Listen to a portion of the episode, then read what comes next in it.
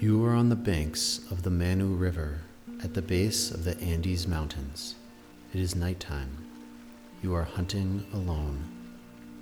You are a Peruvian jaguar. Your coat is golden red, marked with black ringed spots. You weigh 200 pounds, and your low, muscular body stretches six feet long. You have large paws and a broad, powerful jaw. You hunt at night in the cover of darkness. You have huge eyes. You can see better in the dark than you can in daylight. You prefer to ambush your prey rather than chase it, so you have climbed up the large trunk of a balsa tree. You sit above a small clearing. Through a gap in the tree canopy, a sliver of moonlight reaches the ground. You are positioned in the nook of the tree's lowest limb. The balsa tree dwarfs you in size, reaching up another 100 feet.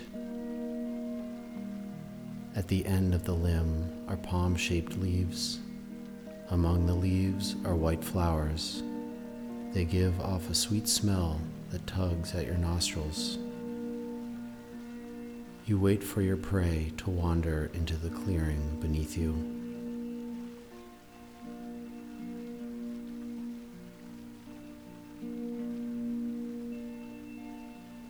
you will take it by surprise.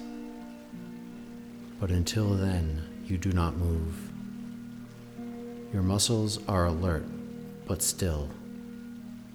You steady your body by digging your claws into the tree branch. You feel the tension of your weight pulling on your claws.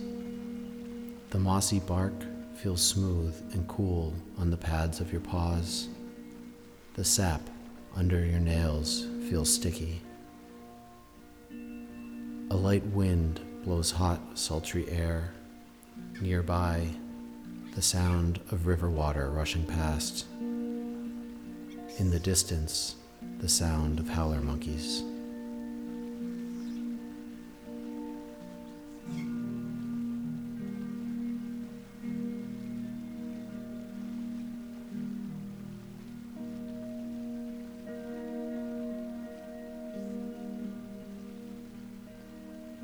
A twig snaps. Your eyes dart left, but your body stays motionless. Thirty feet away, a brocket deer at the edge of the clearing. Adrenaline surges through your body. Your heart rate elevates, and blood rushes to your legs, but you do not move.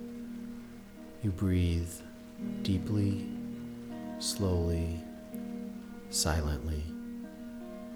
Your senses sharpen. Your vision narrows on the deer. You watch its muscles twitch. You see every hair on its gray brown coat. You notice its light underbelly, its muscular neck. As it pauses to look around, you follow as its black eyes move from left to right. It raises a hoof and takes a cautious step forward. It hardly makes a noise as it walks on the marshy ground. It takes another step into the clearing, closer to you. It looks straight ahead. It does not look up to the trees. You wait, crouching on the tree limb, exactingly still. Your timing must be perfect.